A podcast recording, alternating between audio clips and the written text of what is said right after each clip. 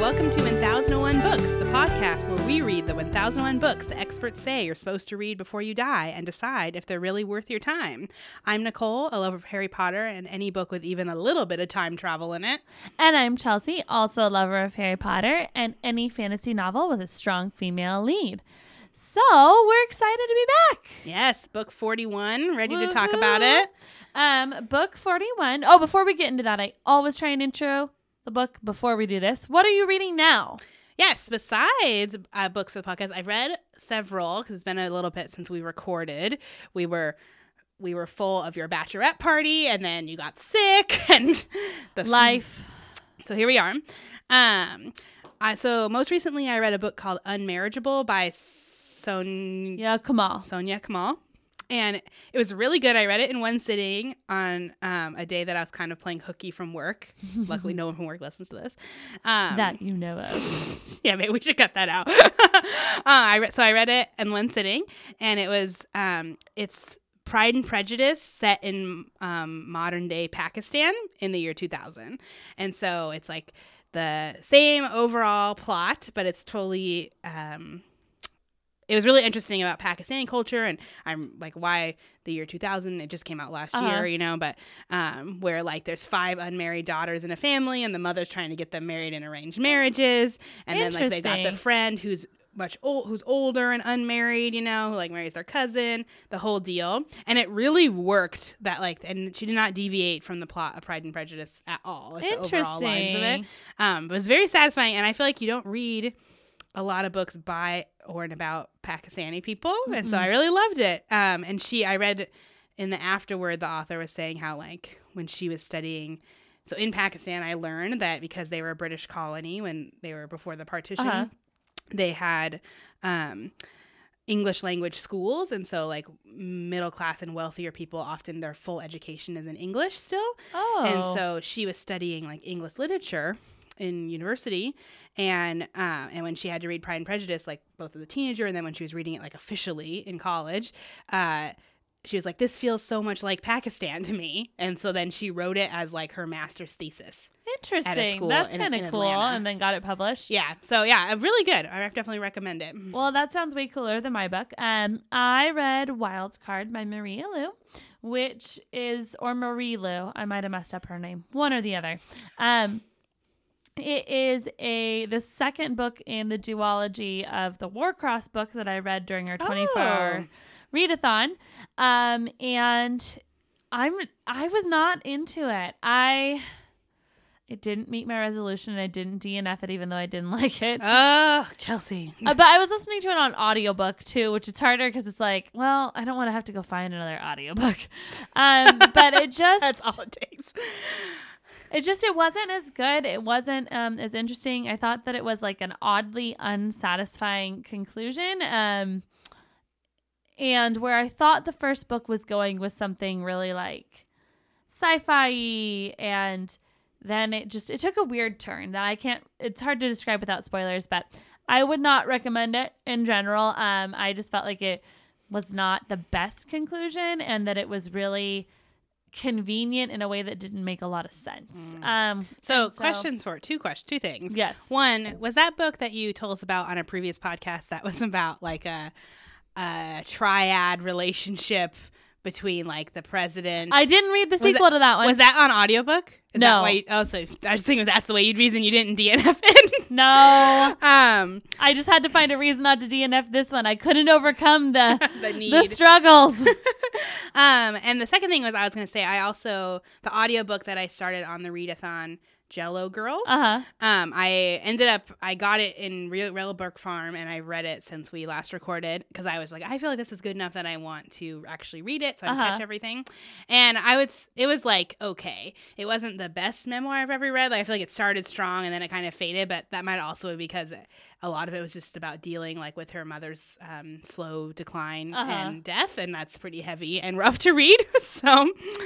Um, Now we will move into this week's book. This week's book was Portnoy's Complaint by Philip Roth. It was published in 1967, and Philip Roth is an American author. The book was about 270 pages long. Um, if you had to describe it in one word, what word would you use? prick. It works on a lot of levels. You'll see. We start Oh, talking about it. even- okay. and I chose the word perverse. First. Okay, and if we were going to give you the plot of this book in one sentence as a quick plot, we would say that Alexander Portnoy monologues to his therapist about his sexual perversions and fixations. Okay, so moving into our spoilers. Um, if Yeah, you over- Oh yeah, you go. if you don't want to hear spoilers, just look in the show notes for when to come back. Great. Um overall first impressions of this book. First of all, did you had you heard of Philip Roth before, I guess? Yes. I had heard of him and I was like, I think I've read something by him before and I went through the whole list and I definitely haven't. Yeah, I had heard of him. Um, for he won a Nobel Prize No in literature. I'm pretty sure for um, American Gods in the something of America, something with America in the title. So I've heard of him. Obviously, I didn't pay close attention, but the name was familiar. Um, I, however, now after having read him, I'm uncertain I would pursue him in any way, shape, or form. I I promised myself I would save this for the end, but I just need to tell you, this book did not have chapters. It did not. Yeah. It is a doomsday thing for a book if it does not have any sort of chapter break, any sort of break. I just from now until forever. I mean, you liked Jealousy and that didn't have chapters. Yeah, but it had little vignette thingies. It's true. The uh just why? and this is a pretty recent book so it's definitely it's meant to not have chapters because it's experimental because it, uh, throughout the book you are aware that the Portnoy is is talking to a therapist because occasionally he'll be, he'll be like, "You see, doctor," and it's obvious, and the whole thing is one long monologue. Yeah. As like his, it's never his therapist is never interjecting to ask him a question or anything, and he's so just I think that I think the reason there's no chapters it's it's a very intentional experimental thing because it's supposed to be a, a giant, almost 300 page long monologue. yeah. However you may feel about that. I- I very much we'll get into let's talk about the plot a little bit before I just go on my rant about this book. yeah, this is a good book for us to rant about. Um, okay, so Portnoy is talking to his therapist, and he starts off by talking about his family. He's Jewish. Um, he had um his parents and his sister. yeah, grew up with them. His um, mother he felt to be very smothering in her love and attention as, as like his only son, her only son, and his dad was um, more distant or just that he didn't respect his dad because he did wasn't like the head of the household. His mom was more the head of the household. And then as he grows, then he like goes through puberty. There's a ton of crazy puberty stuff that happens. Yep, very tons, tons of sex stuff. And then it supposed focuses specifically on a woman that he has just broken up with that he refers to mainly as by the nickname of Monkey, who is um on board for all of the sexual things that he wants to try.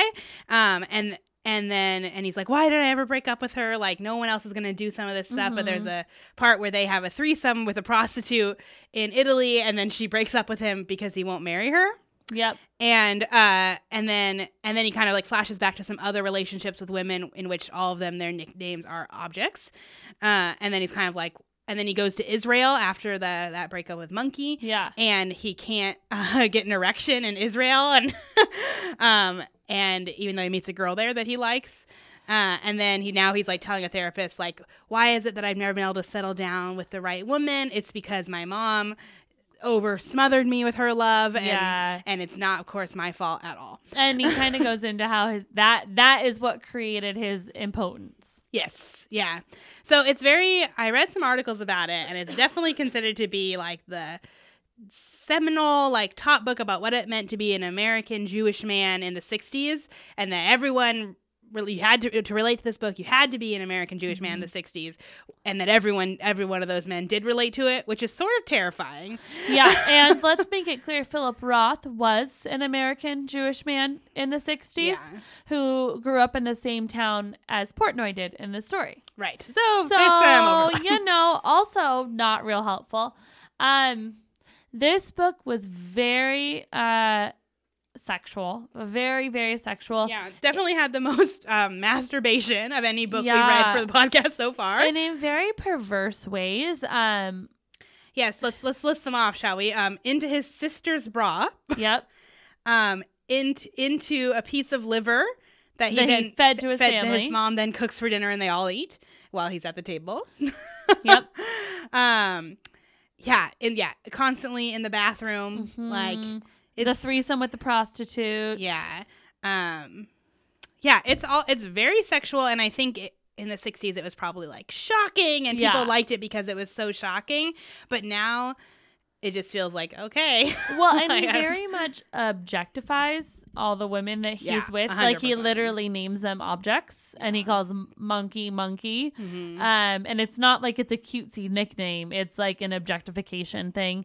Um, and so he he has some really messed up viewpoints of what women are, and he 100% blames that on the fact that his mother was smothering, and he tells these like weird stories about like how his mother had really terrible periods and one time he saw a drop of her period blood Oh, and yeah. that scarred him for life For life. or life. she would be so sick on her period and her his sister would always have to help her but his sister wasn't home and he had to go buy the tampons and he's scarred for life and i just want to be like are you effing kidding me Yeah. like i am so over books on this list that are not he wasn't even necessarily privileged but like middle class white men bitching about their lives yeah, he was like, still privileged as a white guy, yeah. like i just cannot connect with books like that like yeah. it's just not in my nature. This felt like an extension of our wish fulfillment books, where it was like, this is what the wish fulfillment author is feeling as he's writing his wish fulfillment book. yeah. Like, it just, I did not. I did not like it. I Yeah. did not enjoy it. I thought that it was really overwritten for what it was, too. Like, yeah. I'm going to write this really perverse book and I'm going to make myself smart doing it. Like, yeah. The uh I would say that my number one thing that I would say about this book is that more so even than the other wish fulfillment books that we read for the list, I I read this book maybe in four sittings, and every time I read it, it put me in a bad mood. mhm. And I was trying to figure out why that was. And then I realized that because it's all a monologue, this feels like a white man standing in your face and like mansplaining to you and yelling at you and like putting you down and like being aggressive just constantly for 300 pages. And so every time I like close it, I would just like, ugh, I'd be so angry because I just like, I don't need to listen to this like long rant. Um, It's it was really was- bad. It was yeah. um I had a hard time too going on because oftentimes when we don't like a book, I can go onto Goodreads and I can read why people liked it and I can understand why they liked it even though I didn't like it. I had a hard time with this one when people were being like, I related to this. I I liked this. Similar to when people are like they related to Look Homeward Angel. I'm like, I related to this on zero percent levels. yeah. There was no moment in time in this story was like, I relate to you, sir. None, none, none, none, none, none. Well, it kind of like I read an article, I think it was in The Guardian, and it was saying like, it was like uh, 40 years after the publication, is this book still relevant? And they decided that yes, it was. And their reasons were basically that it talks about religion and politics and sexual relate like men and relations between men and women all without directly talking about them and that so many people like it really summed up the experience of that population in that time but i was like that's not a good those aren't enough reasons like because lots of other books talk about those things that and they don't aren't terrible and something I'm beginning to have issue with that I don't think I directly noticed before we read these books is I kind of take issue with we're reading it because it meant something to those people at that time, but it's still just terrible. Like Yeah. it's like fine to say hey this doesn't stand the test of time like that's should be allowed to it- say that yeah And it's fine to be like, yeah, this experience was not a good experience. Like the way the, these men in this time were built to think about women and to think about sex and the way sex was hidden, but then also that made it something more perverse. I think we, um, I think one thing about like the sexual revolution and everything is that it's not as perverse to talk about sex. So these weird, like, this super, uh, not idolatry, but he's super like fixation I'd yeah, or- fixation on it isn't as Well, yeah, it's, Yeah. it's like people can t- talk more openly about their sex lives, and then people who do have more strange kinks or or like perversions, whatever, however you want to like label it, they're like in deep corners of the internet that you cannot choose not to engage with. Like they're not on the New York Times bestsellers list. well, you know? it was too. It was interesting because I consider myself a really sex positive person. Like I have if you're doing something safe and consensual, you do you. Like you, you do you seems so like blunt, but like you know what I mean? Like if it's safe and it's consensual for both Yeah. parties, like have at it.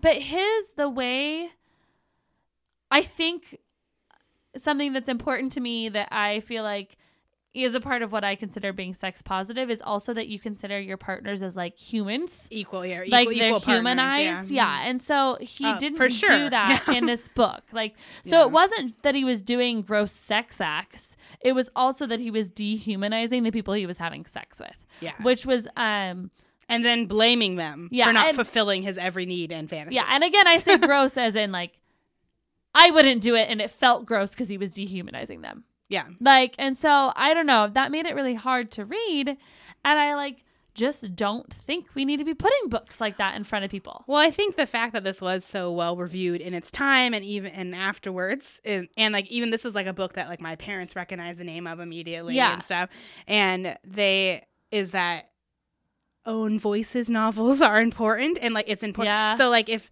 white men, Jewish white men identified with this, and then white men were the critics that were writing about it, and then white men were the pub- the heads of the publishing houses getting to decide that what got, gets published, and then they were the you know people deciding how many copies of the books get printed, and then like the people in the advertising, like that means that other voices don't get heard, and so Yeah. it, it's just a good reminder that on every level of the machine that brings books to people's attention, we need people of all different kinds of voices. Otherwise, because it's like books like this that are as equally white and Mhm. like majority, well, not really even the majority, you know, but I don't know, equally as like narrow and terrible are being published now because Yeah. the same group has controlled this industry for forever and and uh, I just think it's just like oh this like it's not just that like uh, it's harder for an author of color to get published it's harder on every level for them to get this the kind of attention you know I mean, work. too, and it does one thing that it does do um,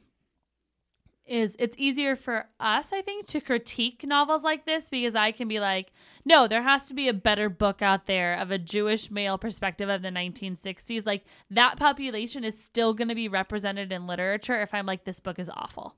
Yeah You know what I mean? Like I don't feel like I'm like silencing that generation's voice by being like objectively nobody needs to read this book. Yeah. And what's crazy is that this book, like, it came out in 1963, right? Or 1967. Mm-hmm. So that's like when the sexual revolution was happening. Like, this was a part of that, Yeah. which is weird. So it's like, you can't be like, oh, because of the sexual revolution, we have these feelings about it. Which is like, this also, books like this and this one spurred on the sexual mm-hmm. revolution in addition to the pill being around. Yeah. So I didn't like it. You didn't like it. No, it just felt like a man yelling at me, and I don't need that in my reading life. And I don't, I think it's fair to say this does not stand the test of time, and you don't need to spend your time on it unless you're reading it uh, to critique it. Yeah. No, it goes with um Look Homeward Angel and what was the other one that was really wish fulfillment mansplaining that was dumb? There's been so many. A world for Julius. Yeah. Mm-hmm. I feel like there was one other one too. It goes kind of with me and like that barrel of books where I'm just like, I don't necessarily feel like I wouldn't ever censor it. Like I don't believe in censoring books, but I wouldn't put it on a top thousand list recommending people to read it to better themselves. Yeah, this is definitely in from the list so far in my bottom five. I would say it doesn't doesn't quite knock out those bottom three that we're always talking about, but Gormenghast still Yeah. there. Yeah, Gormenghast, Titus Groan, and Look Homeward Angel. But it's close. right? Yeah. It's definitely it's below most of the other books that it's, that I felt like, oh, it's fine. Yeah. It's below those books for sure. So, I mean, I think we're being very clear, but let's just ask: Does this go on the list for you? No. No. And I wouldn't recommend it to anyone. No, no. And I again, like, it's not a book that was so awful that like no censorship or anything. But I don't understand why we're putting why people are putting books like this on the thousand best books ever written, because there's millions of books that have been written, and I cannot believe that this is better and more meaningful than all like the top 0.0001% of them. Yeah, and it'll be interesting because there's another Philip Roth book on the Mhm. list that we will eventually read, but a much later publication that came out in the year 2000. And so it'll be interesting to see if we read it soon enough that we remember this book. Um, what the I wonder parallels too are. if though if having read this first will color our opinion of his writing. but maybe we won't draw that book out of the hat for ten years. Hopefully. And then this book will be a blip, We and we'll have fresh, hope. fresh eyes. I mean, it could be like Kazuo Ishiguro, which I, I like I hate, I hate this, I hate this, I hate this, and then two books later, we're reading another book by him. I still like him. But you hated the second one. I did, true fact. so yeah. Um Um, okay, so in for our final segment, we thought that um, in the spirit of Portnoy's complaint, we would give you Chelsea and Nicole's current complaints. yes, and we are we decided it'd be funnier if we did not plan this. So it's right. Off the cuff, off the cuff. our monologue about things that annoy us. yeah, you know, just continue Oh, so- the rant in this episode. So yeah, we can go back and forth a little bit. Um, I'm gonna start off with this has been on my mind a lot lately. It really annoys me when people come to work even though they know that they're sick and contagious. Like this, like in the last two weeks of my work, like we had the flu going around and I didn't catch it, but it gives me. It's like the only thing in life that really gives me a lot of anxiety is like when I feel Yeah. like. I may have been exposed and I'm going to be like down for the count for two weeks. And I wish I could turn it off. I'm trying to. But every once in a while, if the conditions are right, like once a year, I'll just have like a horrible week where I'm really anxious about it. So last week, five people went home from my office in one day with the, and like someone had like been diagnosed with the flu by a doctor. So it was like the flu was going around and literally a woman came in for like she'd be out for two days. She came in for two hours and then she went to the clinic and found out she had the flu. And three people, like the three people who had talked to her that day, all got, to Got came down with the flu the next day. It's so, and, and I'm just like, I always feel like it comes from a place of, um, just like my job is so important and no one can do it so i have to be there because we don't have we we're salaried i get it if you don't get paid otherwise or nobody can cover you but that's not the case in Yeah. our job and so it's just like we're salaried we get eight hours of sick leave every month. You have plenty of sick leave. Just stay home. Like we yeah, oh it makes me so mad. I've been ranting about it for like the last seven days. I've already heard this rant. Uh, my rant is oh, this is the one I've been so pet peeved about the last couple of days because I commute a long commute to work right now, and I don't understand why people will pass you when you're pacing behind a car and then squeeze in between you and that car you were pacing Yeah. behind as if they're gonna get somewhere. It is like infuriating. And it's always some dude in his like fancy looking car who thinks he's so cool and he revs his engine as he goes around you. And then he gets stuck behind the car that you were pacing behind. You're like, I would be going the speed limit if I wasn't stuck behind this other person. Like, I get why you're annoyed, but you just passed me to sit behind him now. yeah It really. It's happened like three times in the last two days. I was listening to Ellen DeGeneres' um, most recent Netflix or her Netflix special, her most recent comedy special, and she has a joke about like she likes to drive fast, and then you pass someone, and then you get to a red light, and they just pull up right next to you, and you're like trying so hard. I'm just gonna look. I'm gonna look here and touch the console, and not like. It's really funny. Reminds me of that. No, yeah, I Um, hate those people. Okay, another thing that I liked, I that annoys me that I like to rant about. Complaints. Com- yes, complaints is hmm. I just things I could say, but who, who do we know that listens to this podcast? I don't want to hear me complaining about them.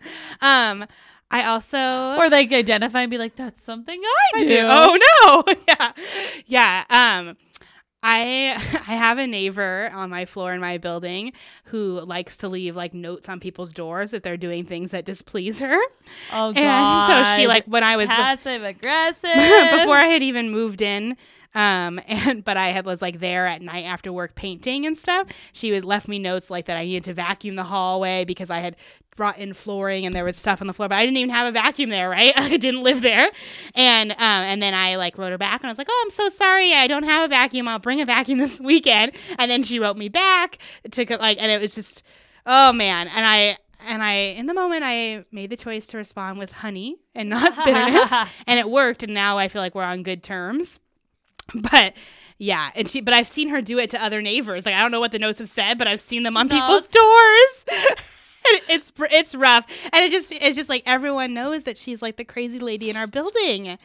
Um and like at the owners annual owners meeting, she was like right in the front row and was like interrupting the board members to talk and yeah, I just I so I guess the thing that annoys me is that people who just have too much time on their hands Um, well, so that was this edition of Nicole and Chelsea's complaints. Yep. um, we might have to keep this segment going because even though we'll have it go with the future books because it's pretty satisfying. Yeah, I feel better. I guess this is why Philip Roth wrote that book. um, maybe we can turn this into a best-selling novel.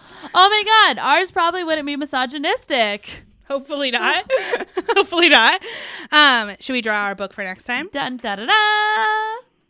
Our book for next time is book 42, Cat's Cradle. Oh, this is a book that I recognize. Kurt Vonnegut. Kurt Vonnegut. Have you read anything else by Vonnegut in your life? I feel like I have, but I don't know what book. Oh, Slaughterhouse Five. I've read yeah, I Slaughterhouse read Five. Slaughterhouse Five, and I feel like we read some short stories by him in high school that I remember liking. And I remember liking Slaughter- Slaughterhouse Five, but I never remember what it's about because I, don't always either. think it's the plot of Fahrenheit 451. That's but those are it. different books. but I have Yeah. read it. Um, but I, so I'm curious about this one. Yeah, it should be interesting. We will. You you'll have to tune in next time to hear about it. Until then, you can find us on Facebook, Instagram, and Twitter at 1001 Books Pod or on Litsy at 1001 Books Podcast. or you can email us at 1001bookspodcast at gmail.com. And remember to rate and review the podcast wherever you find your podcasts. And until then, Happy reading.